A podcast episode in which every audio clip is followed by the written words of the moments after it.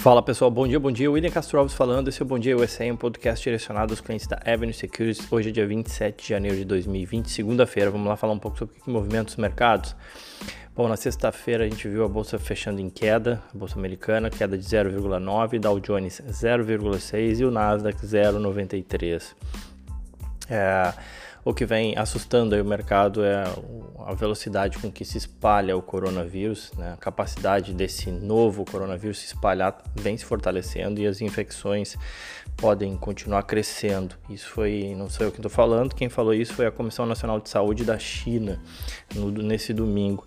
A gente tem mais de 2 mil pessoas já infectadas na China e 56 mortes pela doença. São os últimos dados que eu, pelo menos, uh, acompanhei, tá? Isso vem ajudando, inclusive, a, a gente começar aí uma semana num tom bastante negativo nos mercados, com a bolsa é, as bolsas na Ásia fechando forte queda, o Japão caindo mais de 2%, Europa as quedas fortes também, Reino Unido caindo mais de 2%, na França 1,9%, Alemanha 1,8%, e os futuros americanos também apontam para uma queda de 1,3%, tudo indica que a gente vai ter um dia bastante pesado aí nos, nos mercados, né? A China, é, no seu feriado de Ano Novo Lunar, a bolsa por lá fechada, tá? É, então, além da, desse comentário da Comissão Nacional de Saúde, né, esse novo, o novo coronavírus, ele gerou um, um alarme porque a gente ainda não sabe muito bem muito sobre ele, né, o quão perigoso ele é, o quão fácil ele é para se espalhar entre as pessoas. É, já sabe que ele causa pneumonia, foi, isso foi fatal em alguns casos, especialmente em idosos e crianças, mas mais em idosos, na verdade. E a gente também teve um outro comentário de uma outra autoridade chinesa, da, o ministro da Comissão Nacional de Saúde da China, ele afirmou que a incubação do vírus ela pode variar aí de 1 a 14 dias, né? E é um período no qual a infecção pode acontecer. Algo que é um pouco diferente de outros uh, casos que a gente viu de gripes mais fortes ou mesmo da, daquela síndrome respiratória aguda grave foi chamada de SARS, né, lá de 2002, 2003, né. Foi um tipo de coronavírus que foi, também foi originado lá na China, matou quase 800 pessoas ao redor do mundo entre 2002 e 2003. É, mas diferentemente né, daquele vírus, esse vírus atual, ele pode aí ficar incubado 14 dias, por isso que existe uma possibilidade de novo de, de, de, um aumento de casos sendo anunciado nos próximos dias exatamente por conta disso. Ele vai acontecendo né é, a gente já teve também o terceiro caso noticiado aqui nos Estados Unidos e o primeiro caso no Canadá. Então, o receio é que isso acabe virando uma pandemia, ainda não foi, não foi determinado que seja uma pandemia. As autoridades chinesas continuam trabalhando para tentar conter. É, e por que isso é negativo? Eu já comentei aqui, mas vale ressaltar, né? São menos pessoas circulando. A gente teve um dado que uh, o total de passageiros em, em viagens lá na China caiu uh, ah, 29% na comparação anual, né, no primeiro uh, dia do feriado do Ano Novo Lunar chinês. 29% de menos pessoas circulando, é, menos pessoas comercializando, comprando nas ruas, enfim, a própria cidade de Wuhan, quem quiser, tiver curiosidade, tem algumas matérias aí mostrando que virou uma cidade praticamente fantasma, onde ninguém anda na rua. É, e então, e, obviamente, isso acaba sendo negativo. Para quem pensa em especular com alguma, tem algumas empresas americanas que acabaram saltando aí, mas nenhuma delas de fato tem está diretamente habilitada com uma vacina para vender e se beneficiar disso. O que teve teve muita especulação. Eu comentei algumas empresas aí semana passada até sobre isso. Bom, deixando o coronavírus de lado, seguindo aí falando um pouco mais sobre o tema que a gente tem comentado aqui nesse podcast é uma tendência dos investimentos temáticos nos Estados Unidos. Alguns temas que façam sentido, em vez de eu investir em small caps, large caps, ações de momento, high beta, low vol, essas coisas que muita gente não está familiarizado né, com esses termos, por que não investir em temas que eu entendo, né, como energia limpa, como robótica, como games? É, já comentei alguns aqui.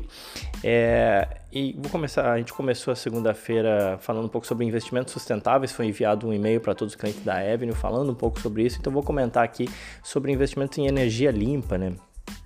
E por que falar de energia limpa? Porque de 2012 a 2017 foram gastos aí no mundo um, um trilhão e meio de dólares tá, para adicionar um milhão de megawatts de nova capacidade de energia renovável. O mundo cresce e ele precisa de energia é, para continuar crescendo, para continuar rodando suas máquinas e por aí vai. E cada vez mais uma preocupação, existe uma preocupação maior e maior com redução de poluição, porque hoje é, poluição já mata mais do que diversas doenças bem relevantes. Já, já, eu comento um pouco mais sobre isso, mas a ideia, é, enfim, é que uh, existe um espaço muito grande para o desenvolvimento da energia limpa.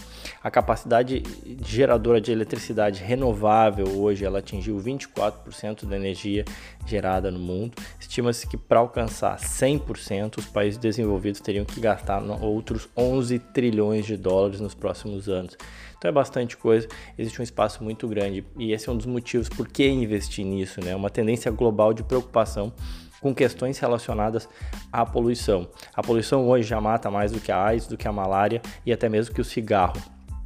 Então, vem aumentando cada vez mais a aceitação e a percepção positiva acerca do tema, né? Ou seja, quem não quer investir de forma sustentável, tá? Então, isso ajuda bastante essas empresas que adotam essa bandeira. É um setor ainda em franco desenvolvimento, com novas possibilidades e frentes sendo abertas ano após ano. São componentes novos, são novos painéis solares, são novas turbinas. Afinal de contas, conforme eu falei, o mundo precisa de energia. Mais e mais fundos vêm apostando nesse tema e isso gera uma força compradora para essas ações. Então, por isso, investir em energia limpa. Quais são os principais riscos? Qualquer investimento tem risco, né? O primeiro é o receio com o limite de expansão das energias renováveis, né? Porque, obviamente, você precisa de vento, você precisa de sol, de água, então alguns. É, e nem sempre você tem esses fatores em abundância em qualquer lugar do mundo. Um outro ponto é o custo de produção, ele ainda é mais caro do que energia fóssil, e aí quando o preço de petróleo cai, fica ainda menos interessante investir em energia renovável para uh, alguns países. Né? Você tem ainda questões de subsídios governamentais, eles ainda são necessários em muitos casos. Ah, algumas empresas não vivem, alguns setores de energia renovável em alguns países não vivem sem subsídios do governo. E também tem a própria interferência do governo que afeta o crescimento. Né? No caso, a gente já viu isso no Brasil, a exigência do conteúdo local afetou o crescimento e a expansão desse segmento de energia limpa e renovável no Brasil, por exemplo, e pode, isso também acontece em alguns outros lugares do mundo. Tá? Como forma de investir, daria para citar vários fundos que são, uh, que são direcionados para isso, mas às vezes menos é mais, né? Então eu vou falar apenas de três. Começar pelo ICLN, iShares Global Clean Energy ETF, tá? Por que eu estou falando do ICLN? Porque ele é o ETF que permite exposição diversificada e as diferentes fontes de energia limpa tanto eólica, solar, nuclear, hidrelétrica. Fora isso, ele tem, é, tem um bom tamanho também, é um fundo de grande porte, digamos assim, um dos maiores nesse segmento de energia limpa. A carteira dele tem 31 ativos, sendo aí que 36% de grandes e médias empresas. Nos últimos 12 meses ele teve uma alta de 40%, uma performance boa. Conforme eu falei, cada vez mais essa preocupação vem fazendo com que mais pessoas busquem esse tipo de investimento. O outro é o TAN, TAN Invesco Solar ETF. Ele teve uma performance avassaladora nos últimos 12 meses, subindo mais de 60%. Ele concentra, o, né, o fundo ele é mais concentrado em 23 empresas de energia solar. São empresas como a SolarEdge, First Solar, Emphasis Energy, entre outros. 49% das empresas da carteira são consideradas aí de tecnologia, então tem uma participação pesada nesse segmento. É uma carteira bem dividida, aí com 47% das ações estando na América do Norte, mas tem outros 22% de ações chinesas, ações alemãs e por aí vai. É, e por último, mais ou menos importante, né, o, o domínio aí da tecnologia eólica é, é, menos novo, digamos assim, do que o solar, né, mas ele ainda assim ele apresenta um grande potencial é, de se expandir pelo mundo, ou seja, a energia solar era mais recente, a energia eólica já existe há mais tempo, tá? E uma forma de se expor à energia eólica é o FAN, é o First Trust ICE Global Wind Energy Index Fund. O nome é gigante, tá? Mas só vai lembrar o FAN, F-A-N, né? O código. É um fundo que investe em 43 empresas desse segmento, tendo uma participação relevante aí de large caps, das grandes empresas.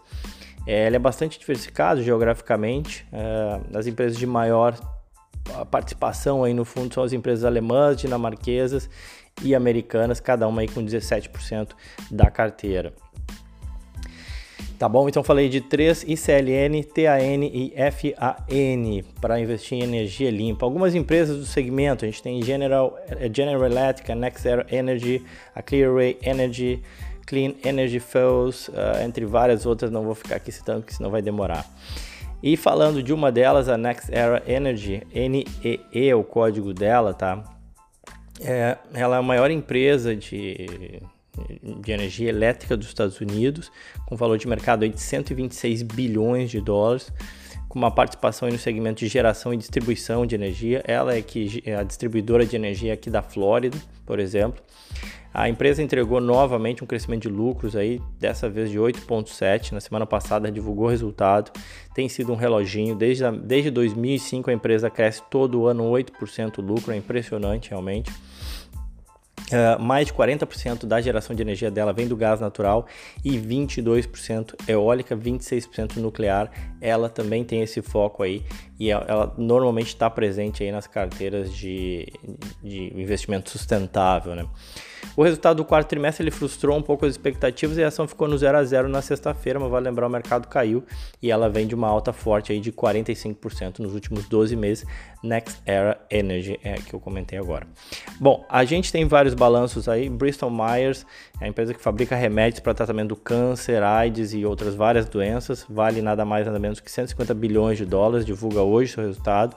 A gente tem a Whirlpool, que é a dona da Brastemp e da Consul, entre outras, divulgando hoje também. E a gente tem também a AbbVie, que é a gigante biofarmacêutica de mais de 120 bilhões de dólares, divulgando seus resultados hoje. Sendo relevante, eu comento com vocês amanhã. Tá bom, pessoal? Era isso então. Dia um pouco pesado no mercado, mas vamos lá com tudo para começar segunda-feira. Aquele abraço.